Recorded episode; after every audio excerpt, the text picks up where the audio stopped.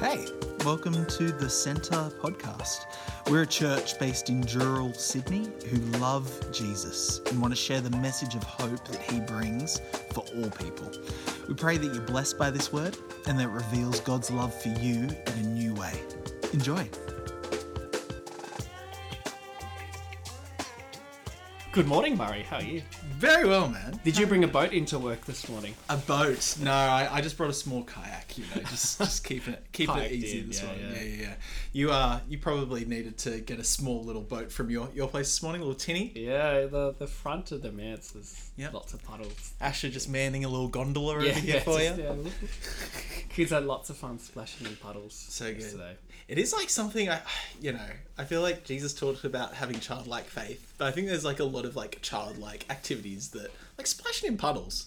When's the last time you splashed in a puddle? So I used to go running in the rain, man. It was an Yeah. adult's excuse to go splashing in puddles. I would particularly go into the bush and come back like So just covered good. in mud, and it's like, mm, Yeah. yes. I remember the last time I got like actually muddy. It was like a Bucks party like quite a few years ago, and it was just pelting down rain, and we played ultimate frisbee in a park. And just like being guys, we were like, "Oh, how do we decide teams?" It was like shirts versus skins. so I like, had my shirt off in the rain. I was like, playing. I had like massive long hair at the time. I just felt like the most like biggest man ever. I was like, Rah! dirty and Muddy. muddy. Yeah. So good. Something very special about it. Getting back to the roots.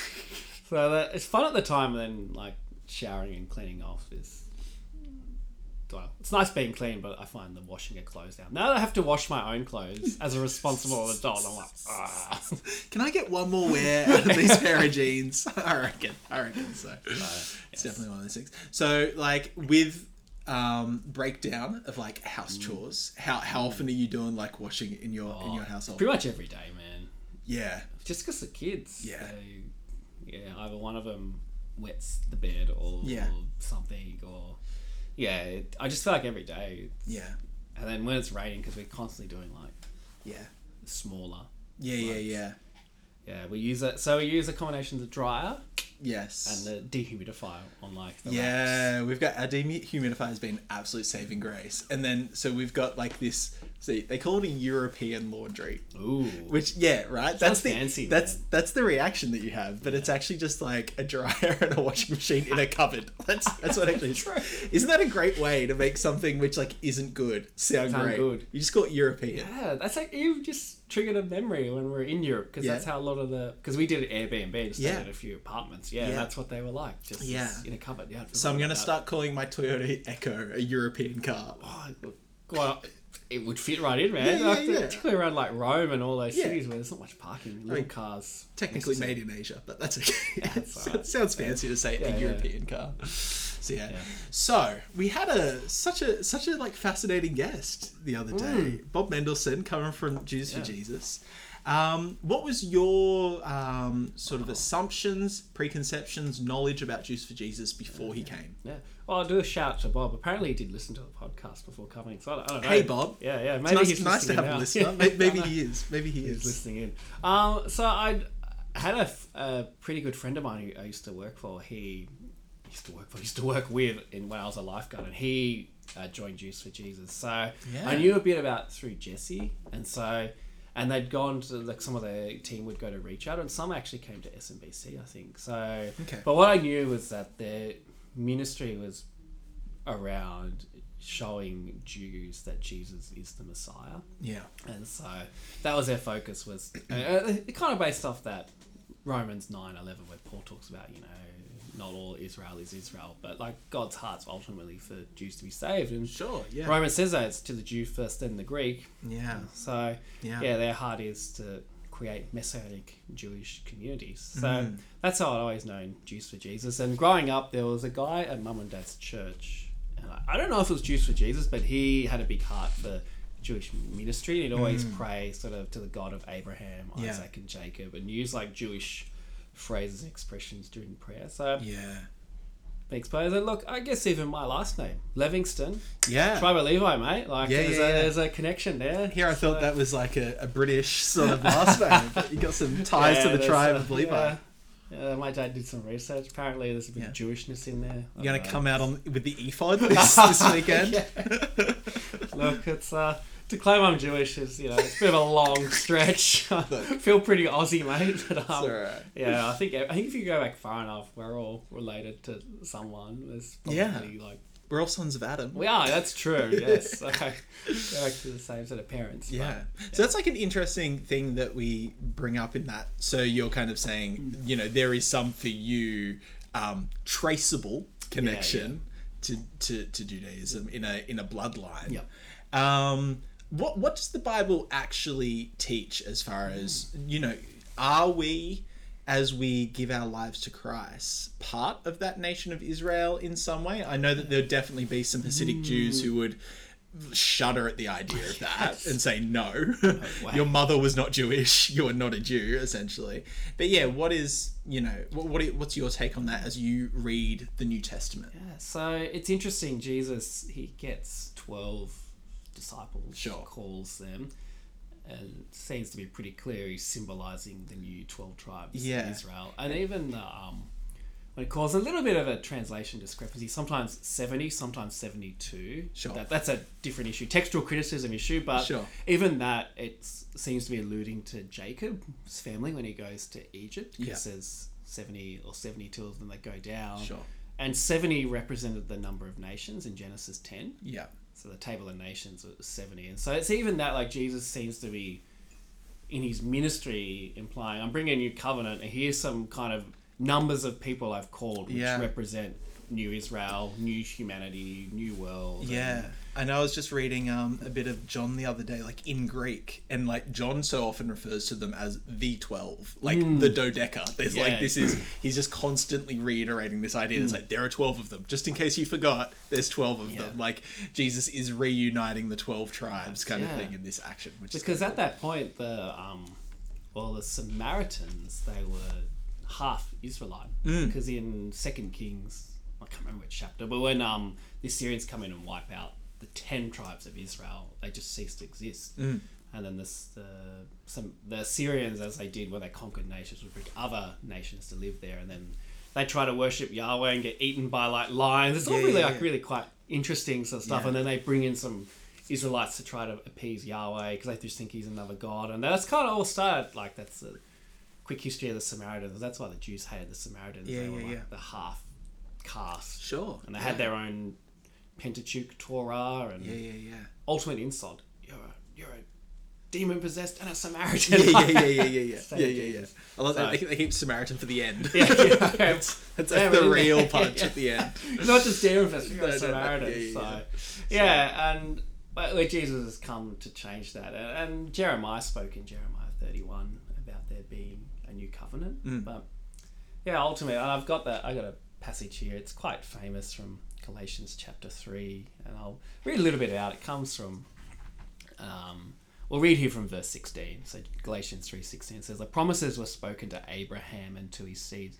Scripture does not say and to seeds meaning many people, but and to your seed meaning one person who is Christ. And what I mean in this is the law introduced 430 years later does not set aside the covenant previously established by God and thus and thus do away with the promise, for the inheritance depends on law, it's no longer depends on the promise, but God in His grace gave it to Abraham through a promise. That's a bit of a tongue twister at the end, but essentially what he's saying is that, hey, God made a promise to Abraham that it'll Sure. be your seed, Yeah. and now it's that seed is Jesus. And but and in the context of the law, he's saying, hey, like the law hasn't just been like completely discarded. Jesus fulfilled it Yeah. Yeah, yeah, as you go on Paul Yeah, yeah, about yeah. Jesus being a curse. But that's the idea is that well it's all the promises in Jesus are fulfilled. Yeah, yeah, yeah. And so as part of that we are the children of Abraham. Remember that Sure. song? Did you ever do that song? that- gotta I grew up in a secular household. I was too busy singing Spice Girls and Hanson to be singing Colin Buchanan and Veggie Tales. Uh, I'm you- sorry. you might have heard this song, Father Abraham has many sons and Yeah, many sons. only through The Simpsons. yeah, I Many want sons and had so Father right arm Abraham. left. A- and that's essentially like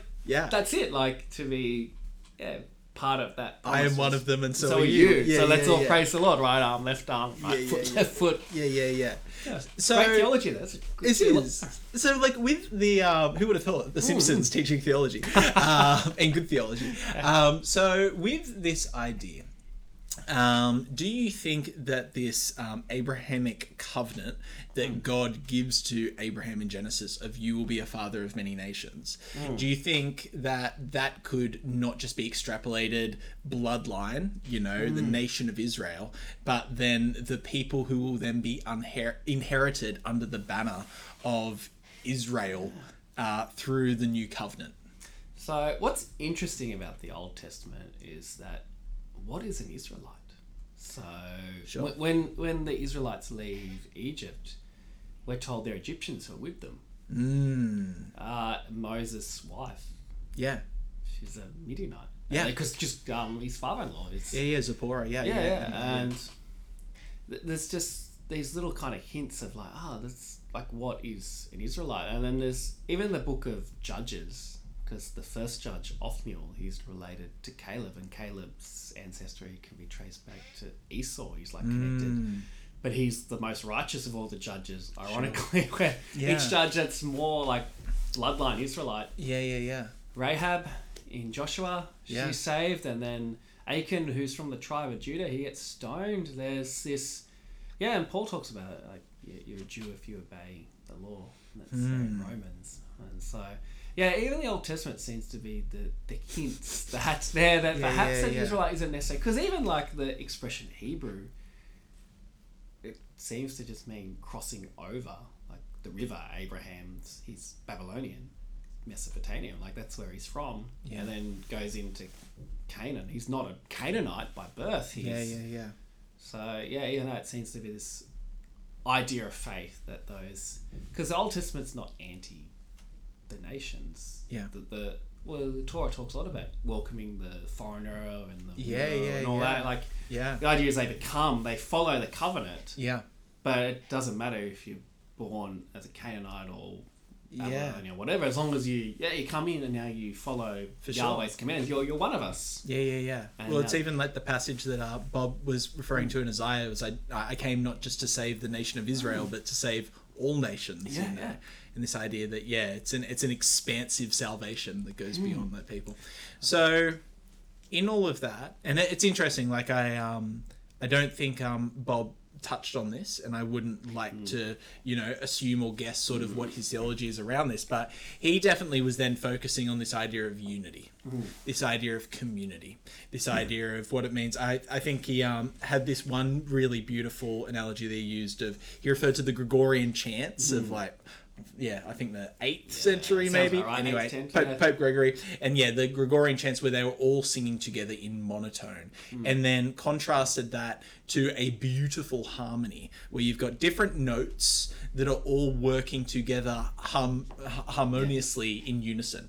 And this idea that um, similarly, the kingdom of God um, is people from all walks of life. I think he, he said something which is cool people who smell different, sound different, speak different. This idea that really people who are so far outside of, you know, our, our, you know, category, um, coming together and living in harmony and unison. So I think one really interesting thing that he said, it was actually a quote from Augustine. Uh, he said, In essentials, unity, in non essentials, liberty, in all things, charity. What do you see as non essentials? Non essentials. wow, that, that's. Uh, yeah, because baptism was last week we reflected on, and it reminded me a lot of my time at SMBC. With Sure. just that quote, the volume of water used for baptism. I think that's a non essential, even in a Baptist church. Oh, you know, how you lay. So when I was baptized, I was like, oh, for the listener at home, I went backwards. Yeah. Ooh, So my head, okay. so my my Yeah. back of my head went under the water Yeah. first, and then water straight up the nose. Yeah, it's not. So- yeah. And then after I thought, oh, I'm gonna baptize, but I'm gonna do it the other way. So that the first photo of them coming up, not them doing this, trying to blow water out of their yeah, nose. yeah. Obviously, the husband of a photographer. I love it. no, but yeah, it's it's not great. It's no, not great because that's everybody. feeling. Yeah, they're It's- holding. I remember yeah. that one happened to me. It went, water went straight. up. But like, I get this thing. Like, I was trying because usually when you bury someone, you bury them on their back. You Yeah. don't put someone face down, but that's not in the scripture. Or you know, you duck? So even that, I think that's a bit of a, a, Yeah. a non-essential. Um, you know, probably what what does Revelation twenty mean? that's probably Sure. Do you want to expand on that? Oh, so like the, there's churches that w- their basis of like employing or being a member is how you interpret Revelation, whether it's premillennial, amillennial, postmillennial, and So we have unpacked that a bit before, but did you want to just quickly unpack okay, those so three terms? Revelation twenty um, talks about the like the Revelation nineteen. There's this big fight, and then Satan's like thrown away into hell, basically, Mm-hmm. for, bound for a thousand years, and after that he's released, and so. Yeah, just a small bit of controversy about that. And so Yeah. some Christians believe pre that Jesus will reign pre like during that pre-millennial time and then afterwards kingdom of God would come. Some say that like Satan's amillennial it's symbolic, so Satan's already been bound Mm-hmm. and it's happened like Jesus is one and Sure. it's just the thousand years is not literal. That's why I should have said pre is like it's a thousand years, he it's a thousand years literally. Amillennials like ah it's just symbolic. Yep. And then postmillennial sees as like, oh well, it's kind of happened, and the world will just get better and better and better, and Jesus will just return. So Sure. yeah, I, I think that's a bit of a Yeah. non-essential. It's Yeah. And then the classic joke is there's pan millennials. Pan-millennial, yeah, so yeah, It'll yeah, all yeah. pan out. it'll just pan out. So I think that's not essential because I think building a doctrine. and I read this somewhere on a couple of verses is not a good practice. Like, It's mentioned once. I think I think that's that statement needs to be said again. So that one okay. more time. Building, um, basing a theology on a few verses is probably not good practice. Sure. Like, like, like, there's literally whole books dedicated to how you interpret Revelation 20 and Yeah. the thousand years, and it's almost just.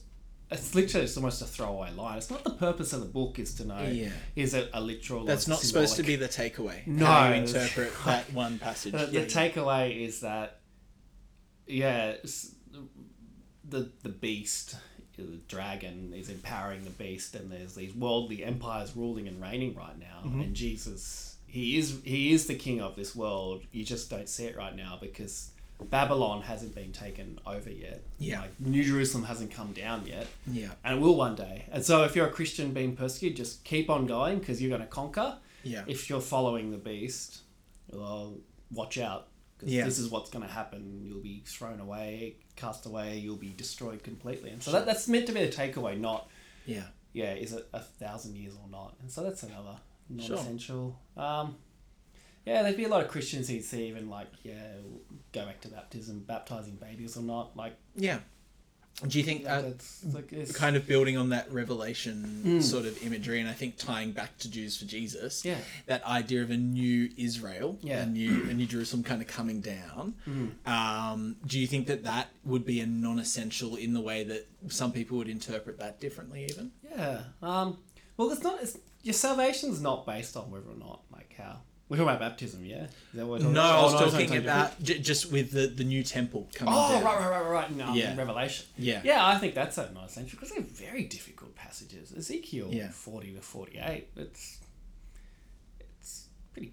Well, it ends in a really strange way with the river. Sure. Like, Yeah. yeah, it's like okay, like if this is is this a literal river? Is it? A, Yeah, I mean, it would suggest, if at the like- very least, that it's a supernatural Yeah. river that is growing. Yeah. that you know is kind of yeah coming from under the temple and is sort of becoming an oasis for all types of you know Hmm. Yeah, the tree of um, life for one. You know, um, and so it's interesting. Like it seems that, and my view of that is Ezekiel's way of describing something symbolic, not a literal Yeah. temple. Because they never designed the temple that was built when they got back from exile after Yeah. Ezekiel saw that, and even Herod's temple didn't look anything like Ezekiel's. Yeah. If that was the blueprint for the next temple, yeah, yeah, yeah, yeah. Seems to be a symbol. I, I kind of like the idea of, um, you know, um, I'm trying to think. Let's say the Mona Lisa. I don't think it's the best example because, in my opinion, it's not the best painting. But if you had to describe the Mona Lisa to someone who had been blind their entire life, Yeah. like how would you do that? Like how, like how would you do that? Like, She has hair, long right. hair, and they like, but and like you can't describe the color because you don't know what the color is. Sure. Or like, you know, like there's so many Yeah. analogies, you know, how would you explain, you know, like Beethoven's fifth to somebody Mm. who had been deaf their entire life, you know? Um I think that when we are given images of, you know, the end of days, of heaven, of hell, all these things, they are trying to explain, God is trying to reveal something to us that is so outside of our understanding, our um, frame, and our, our sort of. Um, network of context you know so obviously there has to be language images metaphors which are you know quite confusing sometimes and quite outside of our usual frame of reference. Um, yeah so it kind of creates like an interesting situation. And i think that yeah that is like something which ultimately is probably going to lead to a bit of confusion uh, when people take it to literally people take it too open ended like there's there's sort of two extremes to go with it right? You can take it way too literally um, or you can take it way too open ended at the same time Yeah. Well said. thanks That's good. I have my moments. um, so there was another kind of moment which I thought was really cool, and Bob was pointing towards, you know, like a, a, a Jewish sense of identity is so deeply wrapped up in community. So you know, if if you were the last Jew on earth, right?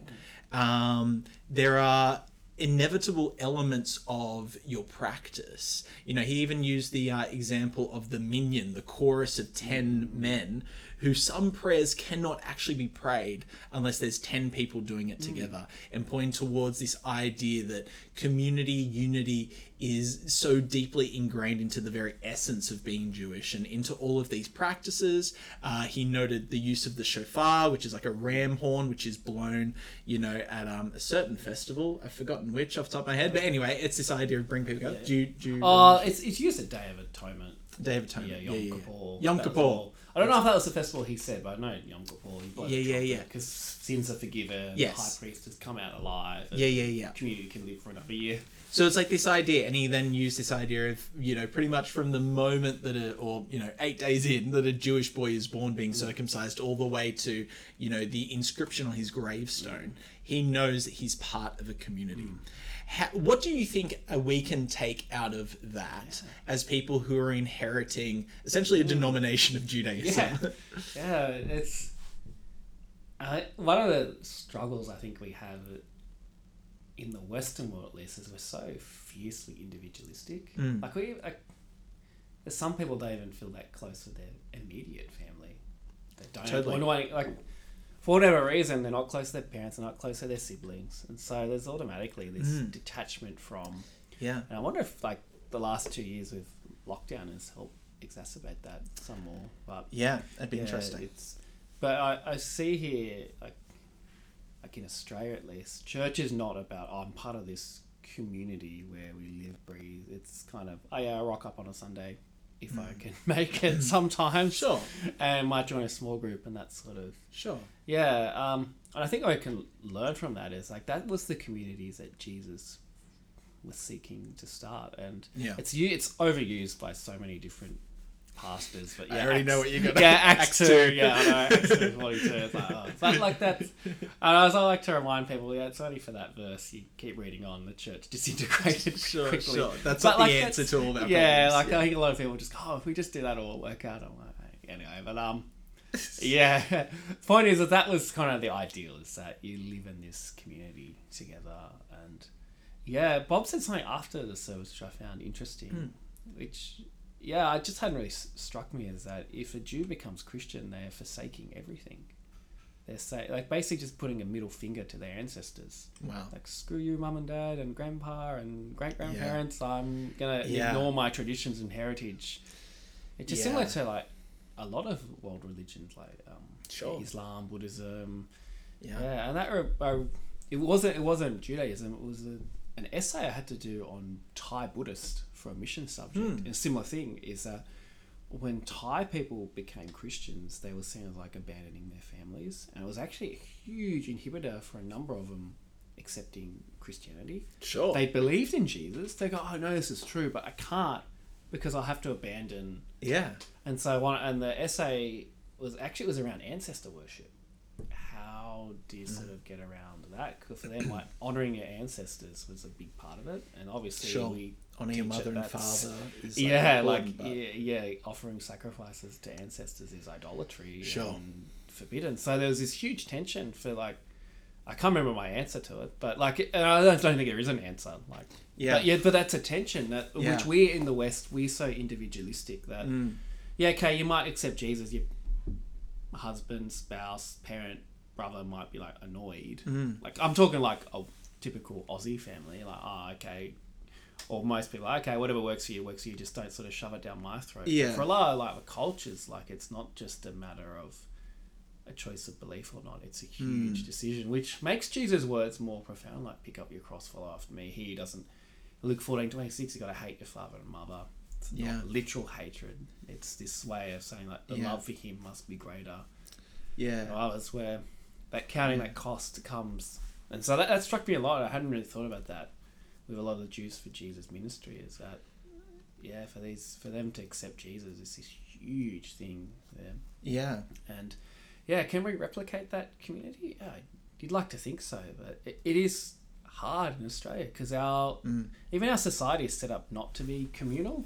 We don't have like a Yeah. town square No. like a lot of villages did. You don't Yeah. Like The, we just the closest thing that is act like because some older suburbs Yeah. do, but they're not really used. Mm. Um, but really, the thing that you have is the local shopping centre. Yeah. Like that's in reality the place where I'm going to see people Yeah. from church outside of mm. church or people that or a park. Yeah. You know, like, but it's uh, not comparable. no. You know. Yeah, and I think we. Yeah, I don't, I don't know. It's just a bit different. Christianity just doesn't seem. I don't know. My experience, it's been not like.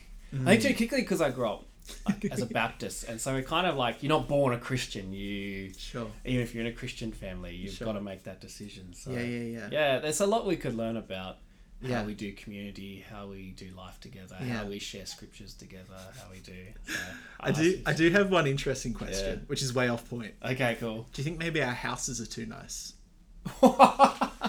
So Yeah, like yeah, yeah. when I went to Hong Kong, okay. right? Um, people's homes because you know houses are just so expensive. Mm-hmm, It's not like an intentional choice that they're making. Uh, are so small that really like it's a bed. Like you go in there Mm. to sleep, and thereby you are not going to host anyone at your Mm. place, and you're also not really going to want to hang out there Mm. past like sleeping. You know, maybe you know watching TV or reading a book or whatever for a little bit. Um, so what you saw, it was so weird.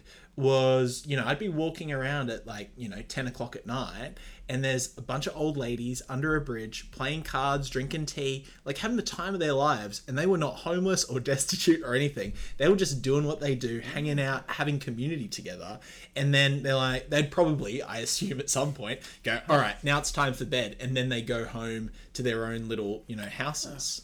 That's that's a great insight. I hadn't really thought about that. Because I suppose, like, if we think of the first century, Jewish homes were quite similar. They were Yeah. small, Yeah. one bedroom things. The whole. Well, you know, in that parable where Jesus um, talks about prayer, you know, the guy comes in. If one of you has a neighbor, supposing, yeah, it's like, "Oh, you're gonna wake up. midnight or yeah, Yeah, like that's the invocation. It's like, oh, we're all here, like in the same bedroom. yeah, yeah. You're gonna wake up everyone. Everyone. Yeah. Yeah, uh, completely off topic. Do you remember that article that came out about a few years back about how other cultures like deal with like babies and sleeping? No. Yeah, it was really interesting. Like, because a lot of like traditional like African cultures were horrified that in the West babies sleep in separate rooms. They go, "What? do you- But you Why are you abusing your child? yeah, basically, it's Yeah, like yeah, they- yeah. the kids should sleep in the bed with parents. Like for them, that was well, we're like, nah, get them independent, get them in their own room. Yeah. fascinating. So just Fascinating. just interesting ways of perceiving that yeah. there. Uh, another, uh, uh, I'm full, full of tangents. No, There's no, this no, really interesting movie. Um, now I've totally forgotten its name. It's got Awkwafina in it. Yeah. Um, Okay. the It- good- it's, it's- not Crazy Rich Asians. No, it's not Crazy Rich Asians. It's the one, the movie that it's. I think it's. It's not Jumanji two. Nah, it's like The Good Lie or something. Um, yeah, I have seen the ad for it. Yeah, it's quite good. It's one. So she is a Chi- obviously Chinese Aqua Awkwafina, if you know. Is it Awkwafina or Yeah. Awkwafina? Yeah, Yeah, I'm saying it right.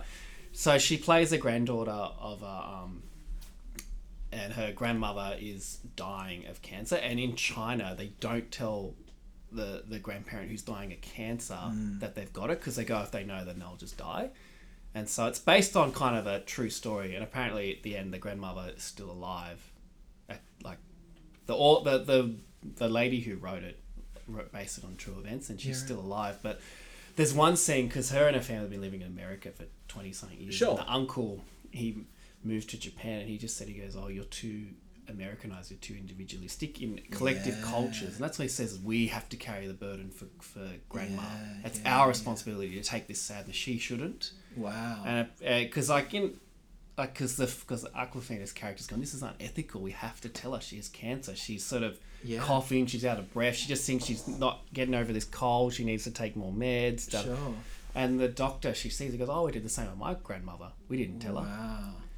Uh, yeah and so that it just really struck me as the uncle that scene he says you know you're too individualistic like it's our responsibility as family we carry this burden collectively all of us we have this sadness knowing she's going to die Yeah. but she shouldn't know that Yeah. It's called The Farewell. farewell. I just IMDb. yeah, yeah, yeah. I, I actually haven't seen it, but that Really, sounds really great. good. I'll Um, check it out. Yeah, we. I was quite um. Yeah, yeah. When you watch a movie, I was. Uh, I don't know. I was a bit sort of skeptical, but I was really quite like moved. Yeah, in the movie, like, oh, that was a that was a good story. Like yeah, it wasn't. yeah, yeah. And I'm like a lot of movies now have too much sex or violence or language. Like it's none of that. It was just quite. It was just a lovely story and a great insight into how, yeah, like Chinese culture operates and that Mm. collectivist. So that So- shame honor sort of, you know, paradigm. of- closer to the biblical world than Yeah. what we live in here.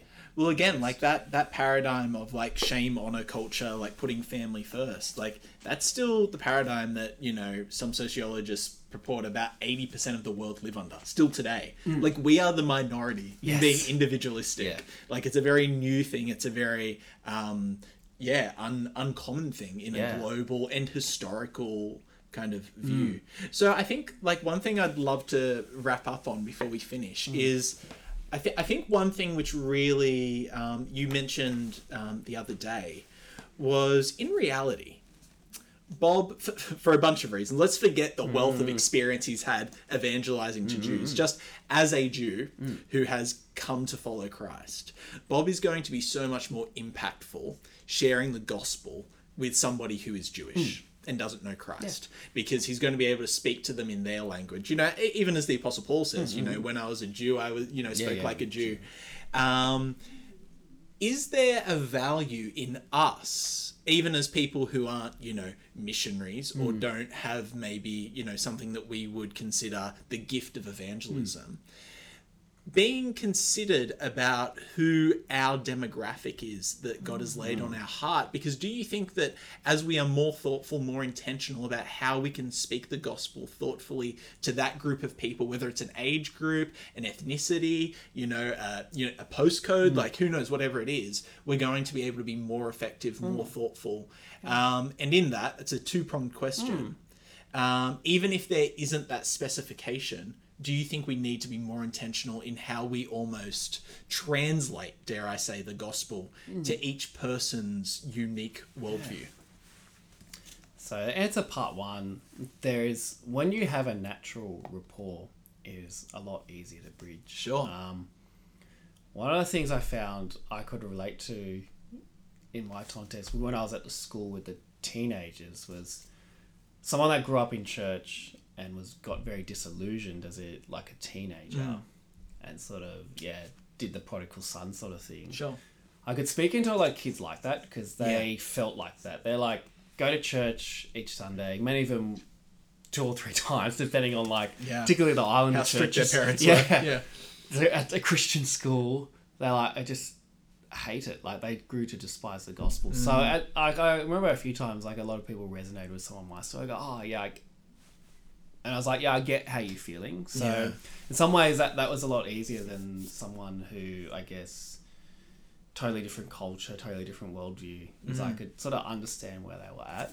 Um, there is a bit of a movement in mission circles now to do that, to have what's called national missionaries. Yeah. Yeah. Um, that's not to say like certainly people go cross culture all the time, but Yeah. there's a lot easier if you can speak the language, get the culture. Yeah. it's a lot easier. There's Yeah. like when Rach and I were praying about joining. I keep calling Global Interaction. What are they called? Baptist Mission Australia. Yeah. Yeah. Yeah, we we look. So it was 2014 when we sort of started the journey with them. I still had another two years of college, Then they go, oh, then you got to do another year with us, which was fine. Then you got to do two years language training. It's like, crikey. It's like we're looking at a long time before we even set foot. Yeah.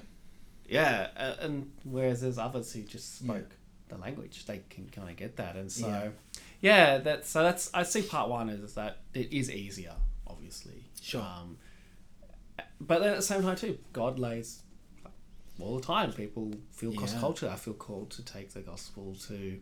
So I don't think there's necessarily oh this is the right way or this is you know Yeah. only go to people that are you know your yeah postcode ethnicity Sure. age Yeah, whatever um it's how god calls you but there is certainly a lot easier but then yeah then god can call anyone anywhere so Yeah, yeah, and then yeah. part two i've totally forgotten what part two Yeah, is. it's Um, like uh, I suppose like what is what is the value of Oh. deeply understanding somebody's yeah, context? Yeah, yeah. Oh, look, i immensely. Um, obviously, it's the obvious answer. Um, it- yeah, I guess like w- watching, uh, what was called? The farewell. The farewell, like Yeah. that, like just gave an insight into Yeah. like something I never really thought Yeah. about. Like, so say, oh, Rachel, let's go to China to do missionaries. Sure. Having something like that's like okay, like understanding how you think collectively. Yeah, it's really important Yeah. than just sort of going in expecting, oh, we'll just you know, just preach the gospel and hope for the best. There's, Yeah. Uh, Yeah. And would it be fair to say then, like, that just really for me underlines the importance of relationship? Like, if you're not out there in the community getting to know people, getting to know how their heart, their mind works, then really you're not going to be very effective in, in sharing the gospel. no, it's Like, um, it is a good challenge for us that, you know, I, I mean, again, it's this idea of, um, I, I think like when people like go to be missionaries in another country, a lot of the time, like the first few years I've heard are just getting to know the culture, getting to know people, building relationships, building rapport. Like I think that that is something that is, I think, very easy to undervalue Oh, totally. like I, I think of evangelism so much and it's just sort of those like um you know todd phillips like moments on the street Yes. just like touching people it's like boom you're saved boom you're saved boom you're saved. But um and it can happen like that. But i think there's also a great value in actually just being and and, and marinating in a culture in knowing people. Well, one of the things I have shared a few times, my my view of the center is business as mission, Mm. and so we were missionaries overseas, the chances are now you're going to go in as a business person, Mm-hmm. either teaching English or whatever, or starting something from scratch. To that's kind of you, you foot in, and like we have several non-Christian staff here. I've been here nearly twelve months. Sometimes I've had a few Jesus conversations. The bulk of my conversations is sharing life with them yeah building trust. yeah And we've got a couple of staff members that have gone through some pretty traumatic events. And like just uh, like over time dug a little bit deeper. And I was like that that couldn't have happened from day one. It's Yeah. time and that can be and guess to what there's a theme in scripture of the righteous need to be patient. Like Noah was in the ark for forty days. Yeah. Had to wait 150 days for the waters to Yeah. subside. Noah's Israelites up in the desert for 40 yeah, years even Moses up in the Mount Sinai for forty days. There's uh, there's something about that that there is patience, Yeah. and sure, like God's spirit, cool, people can be Yeah. just saved, but there's also times too to be patient and Mm. yeah, I when I used to do a little bit of door knocking before going to Bible college, I just tried to do as much ministry Sure. in that year just to sort of see where I fit and yeah, I went out a bit and I realized kind of early on, I was like, this is really just a transaction. Like, I'm just here. I hear how to tell you about Jesus. Are you interested? Nah, most of the time people weren't interested. sure I look a few times, I had some good conversations and did a couple of follow up. And one person came to faith, but he was ready though. Like he, we were kind of like the, yeah but it wasn't the person who was ready Yeah, to yeah. harvest Yeah. kind of thing. So he, uh, but yeah, and then when I started doing Islamic outreach, Mm. I realized that the bulk of it was just building relationships, and particularly hanging out with the refugee guys. Is like I just because their culture is in Iran, you sit around for hours. That's why it's that's literally some days I sat in these houses for six hours with these guys. Wow. Wouldn't and you're just like, what am I doing? What a waste. But then, yeah, over the months, that's where conversations opened and I, like an opportunity come like, oh, can I tell you a story about Jesus with this? And then Mm, from that. So mm. yeah, it's. Uh, I guess there's a yeah. Yeah. It's, it's not just a, a simple answer, but I, I guess as Christians, it's that. And look, it is an overused expression, but being that salt and light. Yeah. And yeah, not all of us have the gift of evangelism, but all of us are ambassadors of Jesus Yeah, wherever good. we are. That's And good. So, you know, if you're in the workplace, remember those old bracelets, what would Jesus do? Yeah. Like that's that's actually a pretty good philosophy for life. It's going, Yeah. okay, let's act in a Christ like manner. And, Yeah. And sure. especially now where I was reading last night because of the fallout from um the the um, census. There's a lot more articles now about religion, and uh, I read one. A guy my age, he's 35. He's just like, yeah, I grew up in the church, but pff, I want nothing to do with it. I just Sure. saw it as hypocritical. Yeah. There's so many people out there, I think, who just, as Christians now, we have even more responsibility to Mm. be the ambassadors of Mm. Jesus. Um, when Jesus called the disciples, Jesus says, All authority in heaven and earth has been given to me. And he's sort of riffing off Cyrus at the end of Chronicles. Mm. Because Cyrus says, Hey, all, all authority has been given to me. I'm going to send you Jews back to your land. And Mm. Jesus say, "Hey, no, no, I have all authority on heaven and Mm. earth." It's that riffing off Cyrus, riffing off King Nebuchadnezzar, Daniel language, Yeah, yeah, yeah. and so I'm sending you out. And if a king sends you out, you're going as yeah, an Mm. ambassador, a royal emissary, Mm. and so Mm. that's who we are: is Mm. Jesus' royal hands and feet, so to speak. Mm. And so how we live that way, that's very important. So, I love that. I love that. Mm. And yeah, I, I just love what you had to say about patience. I think it's such a undervalued, um, yeah, just quality Mm. in our day and age, and like you know, immediate gratification so much of the time. That even like Jesus' disciples like kind of still didn't fully get it after three Mm. years. And it's like, well, if Jesus' disciples like weren't fully baked after three years, you know, uh, yeah, maybe should take take a little bit of pressure Yeah. off that need to, you know, And you just and you look, you never know. Um, I remember there was one guy, Ali. I think for every second Iranian Muslim was called Ali, but this guy Ali. Do you remember? Have you seen Iron Man one? Uh, yes. Do you remember the guy? Do you remember the guy in the cave? Uh, Oh, he helps Yeah. Iron Man build. He looked exactly like him. Reminded Okay. him. Really gentle, really lovely man. Had two at that stage. They were they're now teenagers, but two young boys and a wife left in Iran, and he was Shia, so he was because Yep. I think he was Shia. Anyway, he's fleeing the Ayatollah and trying to build this life, and he was a doctor back in Iran and working in a factory and. And he worked in Croydon or Croydon Park, one of the two. And we'd meet at the Croydon station because I was at SMBC Sure. like once a week or something, and just sort of have a conversation, have a coffee together before he got the train back home. Yeah.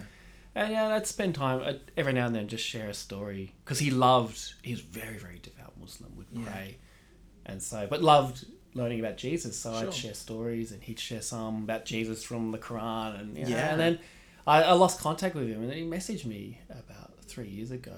And he goes, "Oh, Mitch, I moved back to Iran. I'm a Christian now. Whoa. Can you send me a Bible?" So I just found a PDF of the New Testament in Persian and just sent that to him because I just was I don't know what yeah what he needs and so I don't hear from him too often but that was like that was a pretty big thing I was like well this this guy I used to meet and then lost you just don't know what seeds God is planting so Yeah.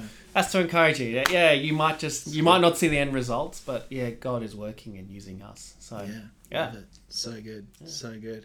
Well, yeah. Look, thank you for the chat, and uh, thank you, you. Bob, if you are listening. Thank you for the for the word on Sunday. Uh, it's, it's over to me this Sunday. yeah yeah Murray what's what's the, the uh, I guess the sneak peek for Yeah. Sunday Um, I suppose that the sermon is going to be titled, I think, spiritually hangry. spiritually hangry. yeah the last of our preachers preachers pick Yeah, yeah, yeah. Ah. So, um, about what it looks like to be spiritually hangry and how we can avoid that. And yeah, so Yes, looking at the the John six bread of life, Jesus being Oh, the bread yeah, of yeah. life. So yeah, should be fun. Gonna jump back to Exodus for a little bit. Gonna jump around, maybe even in Numbers, to explore the theme of grumbling. and yeah, kind of uh, explore what it means to really be filled with Jesus as a bread of life. So yeah, that's that's Mm. Sounds a little good. sneak peek. Yeah, should be tasty. Bring your spiritual appetite. Yeah, we should have had communion this week. You know, We eat my Look- flesh and drink my blood. You kind of No reason we can't, Mitch. No Yeah, reason we can. can't. You know. Again. A, a, a, an acted parable. And that's it. That's it. Indeed, you know. I would say. May- may- Maybe I do do that. That's a good good idea. So yeah, no, but that should be Yeah. hopefully good. So look forward to it. Well, So easy. well, thank you. No, thank you, man. Thank you, dear listener Yeah. at home, or if you're in your car or working out, or whatever Yeah. you're doing. Paragliding, whatever you're doing today, scaling a volcano. we hope that you enjoyed. Yeah. All right. Thanks, ya. guys. See Thanks, ya. Mitch. Thanks so much for joining us. Don't forget to rate and subscribe to help others discover this channel. Check out the description if you want to find out more or get in touch with us at the Centre Dural. But in the meantime, praying for God's hand over you as you continue to step into everything Jesus has in store for your life. Be blessed.